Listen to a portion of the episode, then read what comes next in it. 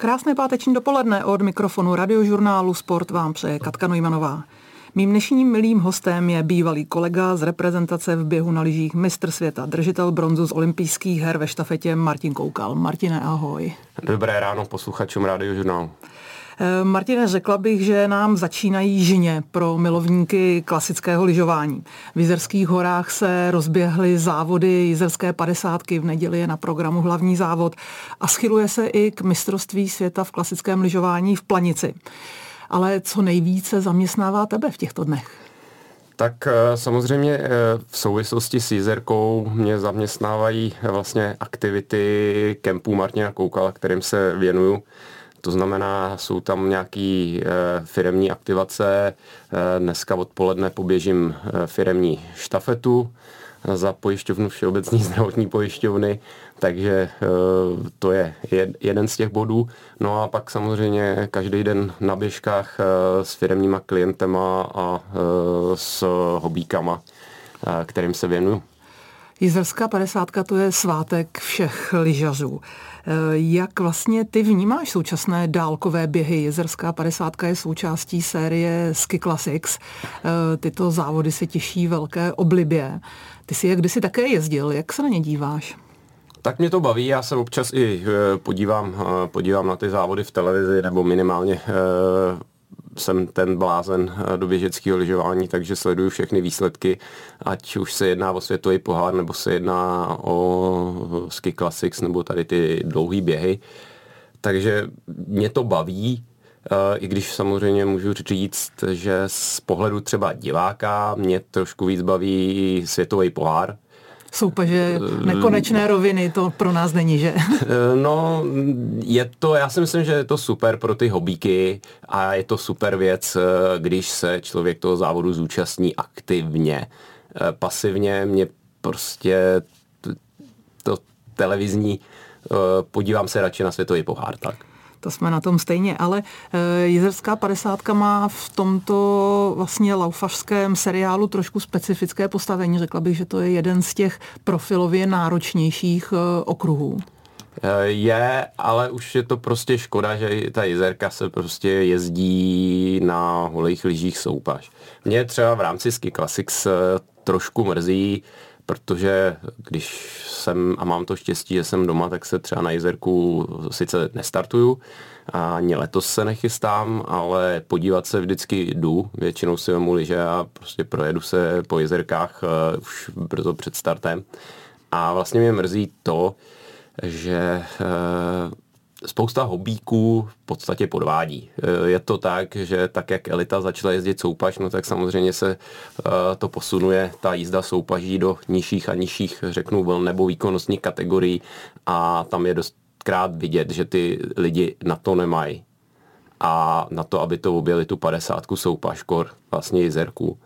A pak eh, je to tam vidět, že už prostě, když jim dochází, tak už tam je ten skating, akorát, že prostě ty rozhočí, ty kamery jsou na té elitě, která, kterou hlídají a mm, tam si to nikdo nedovolí, ale pak v tom v těch dalších vlnách, eh, tak eh, tam se bruslí. A to, to, mě, to mě prostě vadí a myslím si, že v podstatě všem těmhle těm lidem bych doporučil, ať si namažou a žijou si to, protože opravdu nevím, jaká je ta pohoda to, že jsem to jel o pět minut eh, rychleji nebo o deset minut rychleji, než když jsem to jel klasicky před eh, pěti lety, ale ta poctivost tam není a to mě vadí. Tak neslyším ráda to podvádění, na druhou stranu já mažu. Já mažu určitě, já bych to soupaží neujela a doporučuju to každému hobíkovi, který jde na start, že namazat si na závody, kde jsou kopce, je v celku jako nutné. E, a proč ty vlastně nejedeš? Protože já jsem tě loni viděla během e, jezerský padesátky, během firemních štafet a ta rychlost, kterou tam pořád ještě máš a forma, a to si myslím, že tam je. Proč ten postavíš na start? Nevím, lenost asi. Eh, já nevím, já nemám tu ambici, ale samozřejmě kdybych jel, tak, eh, tak eh, já si taky samozřejmě namažu. Myslím si, že celkem ještě kondici mám.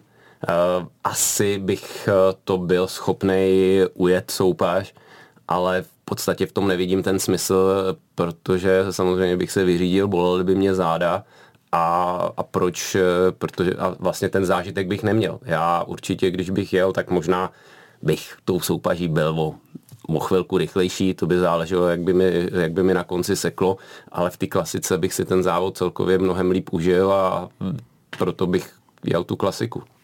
Martin Koukal je s námi na radiožurnálu Sport a samozřejmě hlavním tématem je lyžování. Martine, pojďme se vrátit k těm tvým velkým medailím. Mistr světa na 50, bronzový ve štafetě z olympijských her ve Vancouveru, dvakrát bronzový v tým sprintu. Jedno. Tak jenom jednou, promiň, ale i to je super. Eh, kterou z těchto medailí stavíš výš? Tu štafetový bronz nebo mistrovství světa nebo ještě něco jiného? A tak eh, všeobecně vlastně nejvíc je být mistr světa, ta padesátka z Val Fiemme, to je jako pro mě osobně ten samozřejmě vrchol eh, jakoby mý osobní kariéry, ale těsně zatím, nebo v podstatě na podobný úrovni je ten bronz eh, z Vancouveru, protože to bylo vlastně završení nějaký dlouholetý snahy toho našeho týmu uh, o nějaký super výsledek a tam opravdu ta, ta týmová euforie, celý, vlastně všichni závodníci, servis a všechno, tak to bylo vlastně mnohem větší, jakoby ten, ten zážitek v tom cíli, než eh, v ten okamžik, kdy jsem vyhrál 50 ve Val di Fiemme. Vy jste se sešli mezi kluky, úžasná generace, Lukáš Bauer v čele, ty, Jirka Magal, eh, Martin Jakš, eh, prostě za vámi další skvělí lyžaři Milan Šperl, Dušan Kožíšek. Eh, čím to bylo v porovnání v součas, se současnou dobou, kdy máme na velmi slušné úrovni Michala Nováka? Vy jste byli prostě obrovsky silná generace, ale byla to jenom náhoda, nebo to bylo i systémem tréninku, případně trenérem? Prostě takováhle generace to asi české lyžování hned tak mít nebude. To je, to je otázka, kterou jsem si kladl poslední roky, když jsem dělal reprezentačního trenéra, když jsem byl u juniorů u 23. Vlastně, vlastně nevím, jestli to bylo i tou dobou, kdy opravdu třeba to moje dětství bylo to, že jsem trávil čas venku, probíral jsem to s kamarádem Trondem Nistadem, kdy vlastně říkal, i v Norsku to trošku teď hřeší, samozřejmě tím, že je to národní sport, tak eh, ty problémy mají menší, ale je to o tom, že o tom tréninku, nebo není to jenom o tréninku. Já jsem měl v dětství tři, čtyři tréninky za týden No nicméně, ale hýbal jsem se dvě hodiny každý den, i mimo ty tréninky. Vlastně jsem trávil čas Životní venku, hrál jsem, hrál, jsem, hrál jsem hokej, hráli jsme fotbal, jezdili jsme na kole, běhali jsme kolem paneláku ve na Cázovou, kde jsem vyrůstal. Takže uh, vlastně Tront uh, říkal, že teď Norové se vlastně snaží navýšit, jak mají nějaký ten systém metodiky tréninku, tak se snaží navýšit vlastně hodiny tréninku u mládeže. Protože vlastně zjistili, že ty děti jim ubyla ta spontánní, akti- spousta té spontánní pohybové aktivity kolem. Takže vlastně ten trénink uh, nestačí, jenom ten samotný trénink, když půjdu čtyřikrát uh, týdně na hodinu a půl na trénink, tak to v podstatě jakoby nestačí, takže oni se snaží tam navýšit. No, je to otázka životního stylu, si myslím. Ty jsi byl na jednu stranu mistrem světa, ale bylo i období v tvé kariéře, kdy ty výsledky nebyly úplně luxusní. Čím si teď zpětně vysvětluješ ten tvůj relativně velký rozptyl ve výsledcích? Prostě mistr světa, ale pak tam přicházely horší roky. Eh, čem to bylo? Eh, rád bych to věděl a, a samozřejmě když teď jsem dělal trenéra a trénoval jsem, tak eh, já jsem to říkal už, když jsem končil kariéru, že vlastně eh, bych eh, strašně rád věděl to, co jsem věděl v okamžiku, kdy jsem končil kariéru na jejím začátku. To máš možná stejně, jo, že ty, ty zkušenosti a ty věci, kolem a člověk si uvědomí i některé blbosti, který udělal. Já jsem v podstatě byl, řeknu, já nevím,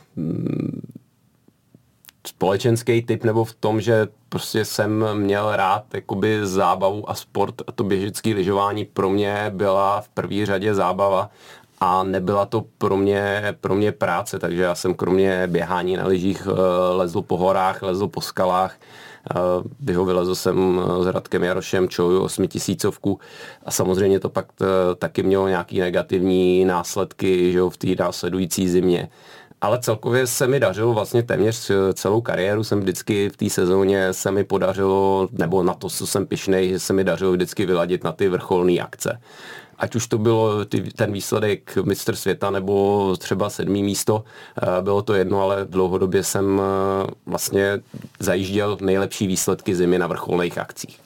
Martin Koukal je s námi na radiožurnálu Sport a protože se blíží i mistrovství světa v klasickém lyžování ve slovinské planici, tak se Martina chci zeptat, co čeká na mistrovství světa lyžařů klasiků pro letošní zimu.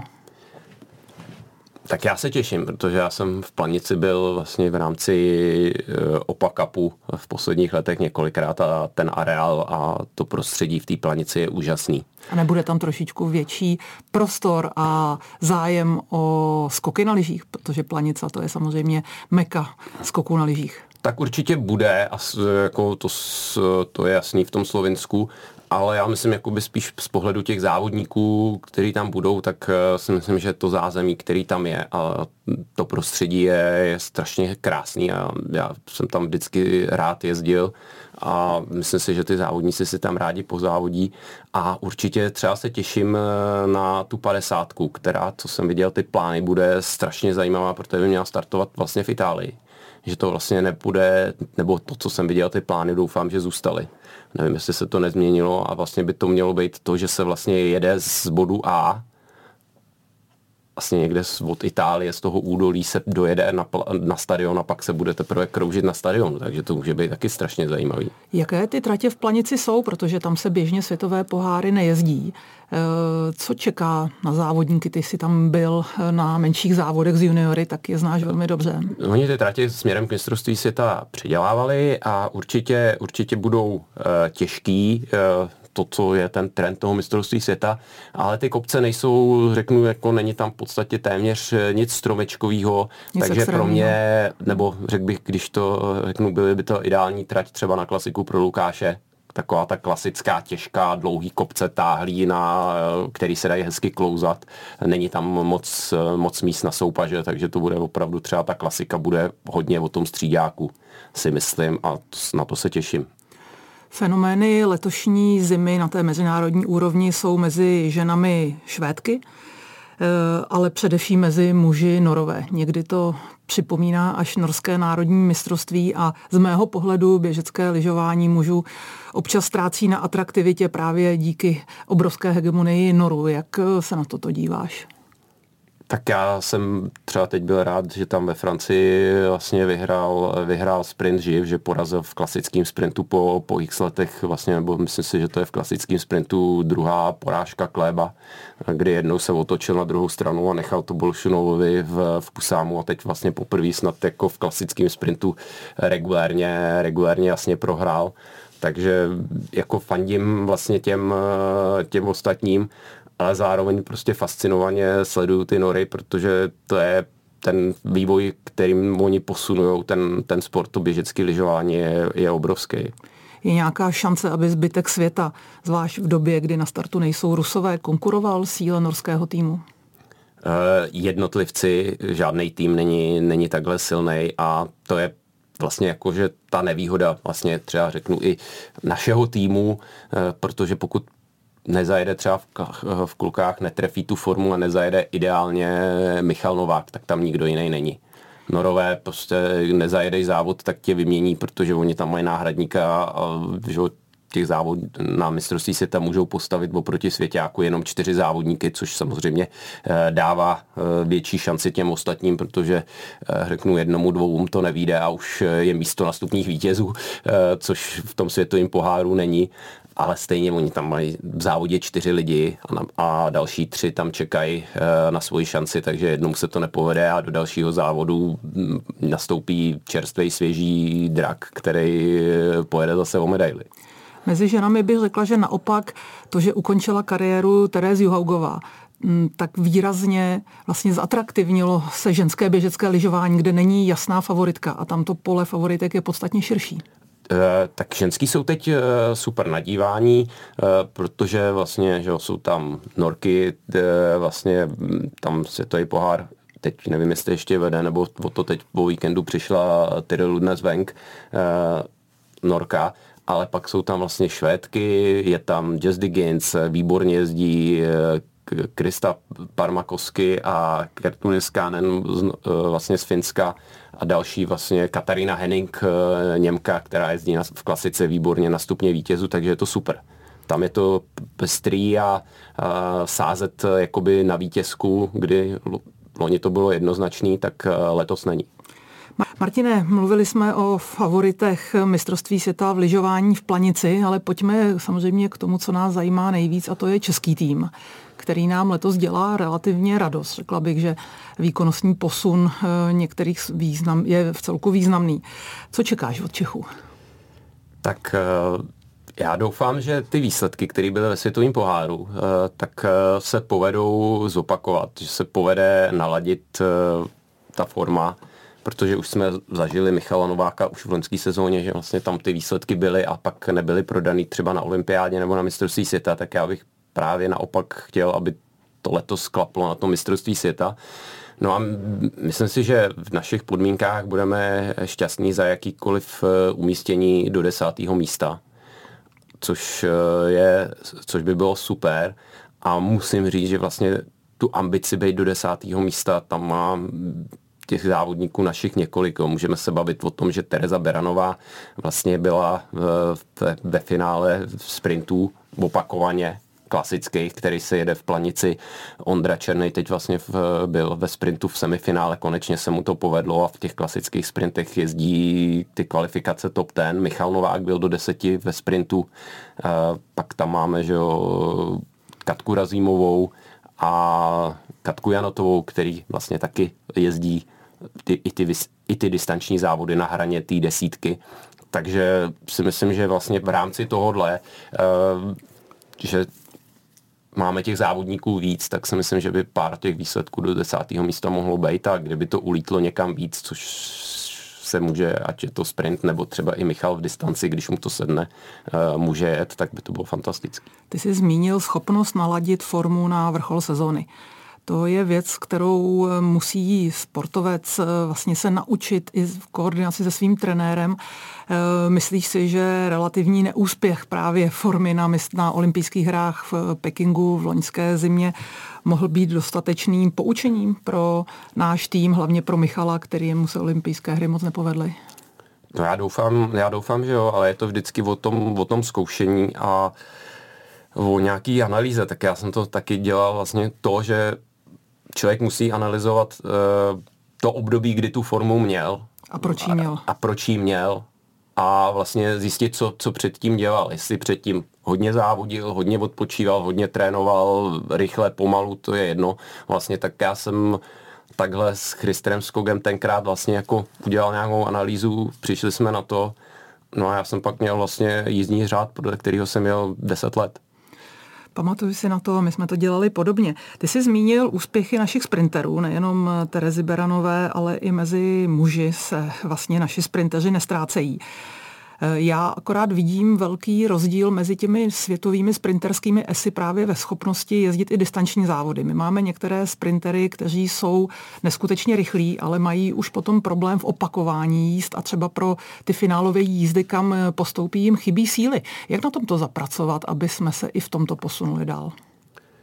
Tak eh, tam je vlastně i částečně průšvih eh, jakoby to, že ten náš tým si myslím, že je malý a další závody úrovni, e, nižších úrovní, protože třeba ty norští sprintéři, tak mají tam třeba Even Nortuk e, nebo Sindre Skar a někteří další ne, v té distanci nic skvostného nejezdí. Nicméně on, když si odzávodí světový pohár, tak má zajištěný super podmínky doma a on odjede domů a odzávodí si doma nějaký závody norského poháru a objede si tam samozřejmě i ten distanční závod, který mu pomáhá jakoby budovat, uh, budovat třeba tu, tu vytrvalost. A to je u nás problém, protože samozřejmě ty podmínky, i ty, řeknu, náročnost uh, tratí a všeho, tak většinou vlastně to nemáme postavený v tom týmu tak, že ten závodník, ten sprinter odjede závod a buď odpoledne nebo druhý den ráno odletí domů a bude doma kvalitně trénovat na super připravených tratích a vrátí se za týden na další sprint světového poháru. Náš, náš tým vlastně většinou tam zůstává uh, i s těma distančákama a pohybují se vlastně v týmu tak, jak to bylo uh, zvykem v našich dobách. Ty vidíš i do kategorie juniorů, s kterými jsi pracoval. Na co se můžeme těšit výhledově s tou generací, která teprve vlastně na výsluní by měla přijít?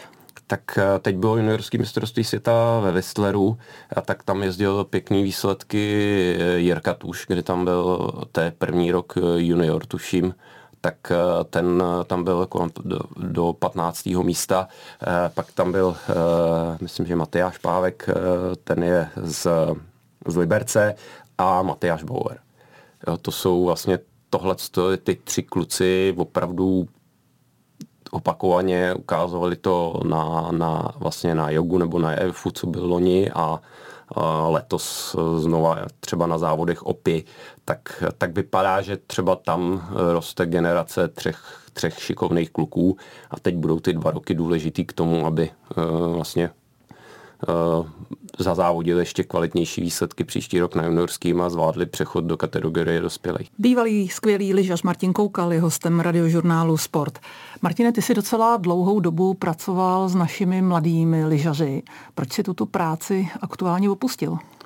Eh, já se přiznám, že uh, bych řekl, že jsem začal být unavený z cestování.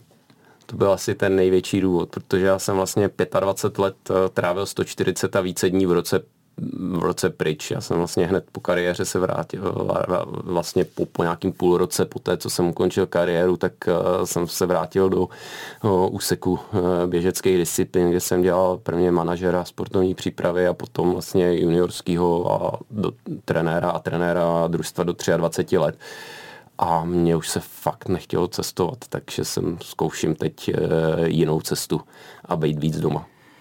Mně se dost často lidi okolo ptají, eh, proč netrénuju. A moje odpověď je, že prostě být trenérem je hodně podobné jako být lyžař, akorát eh, už nejseš na té trati, ale stojíš vedle ní, souhlasíš s tím? Tak co se týče toho času, tak je to vlastně, vlastně stejný. Jo, ano, samozřejmě měl jsem trošku lepší, že jsem byl u junioru a u 23, takže tam to není tak časově e, náročný jako u Ačka, ale jinak je to stejný a ještě člověk má ty nervy, protože s tím nemůže nic dělat. Jo. To, to je v podstatě u toho, u toho, při tom závodě, jak tam člověk stojí a měří ty mezičasy a teď si říká, že to je a teď pak ho vidí, jak jede hrozně Říkám, tyma, co zase dělal, že jo, přesně jsme se tady teď bavili eh, spolu o tom, že ten závodník pak to nezvládne hlavou připravený všechno, moment prodá to a pak člověk dělá trenéra, servismena, psychologa a, a všechno a není to jednoduchý. Eh, jo, no máš naprostou pravdu, ale eh, vraťme se k těm našim mladým lyžařům. Máme z čeho v Čechách vybírat? To ten materiál, sportovní materiál lidský, který přichází do juniorské reprezentace, v jaké kvalitě tam přichází z tvý zkušenosti? Tak eh, to záleží eh, na oddílech, z kterých, eh, z kterých přichází, nebo na těch klubech a na těch klubových trenérech, kdy si myslím, že úplně to, co tady stoprocentně není, tak je nějaká jednotná, jednotná metodika. Snaží se, snažíme se o to nějak asi, nebo na úseku se o to snaží to nějak udělat, ale v podstatě jsou nějaké doporučené hodnoty a uh, není to tak, uh, tak, jak to mají třeba v Norsku, kde mají nějaké doporučené hodnoty a když přijdou závodníci do juniorského manšaftu a přijde jich tam šest, tak všichni jsou v tom rozptylu těch doporučených hodnot, tak to u nás tam jsou dva. A že mají natrénováno že mají natré, podobně. Jo, že mají natrénováno vlastně ty podobné objemy, třeba u těch juniorů 700, 700 tréninkových hodin ročně, tak tam prostě to mají všichni u nás dva, tři Někteří to nemají o málo, někteří o, o hodně, takže pak se tom samozřejmě ta aktuální úroveň té trénovanosti není, není srovnatelná u těch lidí, co přichází a záleží to spíš na, na, na klubech. Ty jsi objížděl i juniorská mistrovství světa. Viděl jsi tam na té světové úrovni nebo mezinárodní úrovni někoho, kdo by do budoucna mohl být takovou hvězdou, jako je aktuálně Bolšunov, jako, eh, a jako Klébo a tak dále. To znamená takový ty závodníci světové extra třídy, kteří už v juniorské kategorii vykazovali neskutečné výkony? Teď ne, ten jakoby poslední, kdo byl, kdo byl jasný, tak byl Klébo. Toho jsem viděl na juniorském mistrovství světa v Rašnově a to bylo prostě jako vyloženě od třídu, od třídu jinde než, než zbytek a pak přijel z juniorského mistrovství světa a odskočil si po juniorském mistrovství, kde měl já nevím kolik medailí, tak zlatých, tak si odskočil na svěťák a byl tam rovnou na stupních vítězů, takže tam to bylo jasný stejně jako, stejně jako Nortuk. Takže i v tom Norsku si myslím, že se jim tady ty lidi nerodí, nerodí každý den a nerostou jim tam na stromech. A když se vrátíš ke své práci s juniory, řekni mi, jsou současní mladí lyžaři ochotni trénovat tak, jak jsme třeba trénovali my, když jsme byli mladí? Uh, jsou. To zase jako já si myslím, že to není o tom, uh, že by nebyli schopní nebo ochotní, ale je to třeba, třeba ně, některé věci jim i víc vysvětlovat, že ta generace je trošku jiná, že to není ta generace uh, rozdělá panuj, zavel, jako řekni, tohle se bude dělat, tak už jako je vidět i, že sledují si YouTube, Facebooky, sledují ty světový závodníky, takže oni ví, jak uh, samozřejmě trénují, vidí ty stravy, jak trénují ty velký a ví, že tam je potřeba hodně trénovat, ale ale občas to je to, že člověk něco řekne a oni a proč, takže jako je to ten, ta náročnost, jako že člověk musí si obhájit to, co po nich chce. Martine, probrali jsme reprezentace, probrali jsme juniory. Jak se ti daří sportovně vychovávat tvé děti? Jo, to je, to je vtipná otázka. Eh, moje děti eh, se sportovně moc eh, nepotatily, takže Sandru sporty nic moc nebaví. Sandra bude zřejmě kavárenská povalečka a umělkyně a Sebastiána baví eh, adrenalinové sporty, takže jako snowboard a enduro kolo, takže mm, Sálbách a Dolní Morava, tady ty parky. Což teda mě vyhecoval na to, že jsem si loni pořídil enduro kolo a jezdil jsem s ním, takže jako jsem se eh, na stará kolena zvládl na tom kole odlepit a lítat vzduchem a eh, je to dost velký adrenalin. Takže učí on tebe a ne ty je. Tak, tak. Ono je to tak, že umí jezdit strašně hezky na běžkách a ona řekne, že ho to nebaví. A jde na ně jenom z donucení. Ale technicky i Honza Baranek, co mě trénoval, když ho viděl, říká, hele, to je krásný. Teď, mi, teď jsem tam dával nějaký video na sociální sítě a Dušan Kožíšek to komentoval, hele, xáčky po tátovi. Takže takhle, no. Ale prostě ho to nebaví, no, tak dělá to, co ho baví. Já vím, že když jsi měl děti malé, že si je bral na různé túry po jezerkách, že jste tam nocovali e, přes noc někde v kopcích. E, co ty a hory, protože měl si k ním blízko v době aktivní kariéry. E, zůstal si milovat vysoké hory? Já je miluju, ale už zas tak často do nich, do nich nejezdím. Jezerky stačí. Jezerky mi stačí teď, mám je za barákem ale samozřejmě nějaká ferata nebo nějaký věci v Alpách eh, nebo případně ski Alpy. Přemýšlím o tom eh, zase, že bych letos na jaře, když by byl čas, že bych nějaký takovýhle výlet podniknul. No a druhá věc je, že Radek Jaroš všechny ty vysoké kopce eh, jakoby vylez a nemám aktuálně parťáka na nějaký větší, větší dobrodružství. Ty jsi zmínil Radka Jaroše, ty jsi s ním vylezl na osmitisícovku bez kyslíku na Čoju my zevnitř lyžováním víme, že tě to pak trošku možná stálo jednu sezónu, protože reakce organismu na vysoké hory je vždycky docela velká. Eh, lituješ toho, že jsi na Čoju byl? Vůbec, vůbec. Já jsem to, to byl jeden z mých dětských snů. Já jsem měl Vegarda Ulvanga nad postelí a vedle toho byl Everest a, a to tak nějak uh, byly nějaký moje sny. A já jsem si je oba splnil, takže já toho nelituju. Ty v současné době lyžuješ často s hobíkama, s lyžařema, kteří vlastně jsou daleko od výkonu ze světových pohárů. Eh, co je nejčastější chyba lyžařů amatérů, kteří procházejí tvými lekcemi? Co jim nejčastěji radíš? No tak já se snažím radit eh, všechno, ale hlavně pracujeme, pracujeme na technice a na tom, aby ty lidi se naučili vlastně eh, běhat na lyžích a ne na nich chodit na jednouporový postavení. Eh, rovnováha je ten, ten základ toho běhu na lyžích a je jedno, jestli je to profík nebo amatér. Týká se to všech. Já dost často uh, výdám to, že uh, lidé mají tendenci si brát dlouhé hole, moc dlouhé hole. Já už jsem několikrát jim radila, ať si je zkrátí. Jak to máš ty? Je, zkracuju. Na většině kempů mám pilku a centimetr a ty hole zkracuju. Dlouhý hole jsou tady velký nešvar u nás. Tak jsem ráda, že tato chyba se neopakuje jenom z lyžaři, které potkávám já.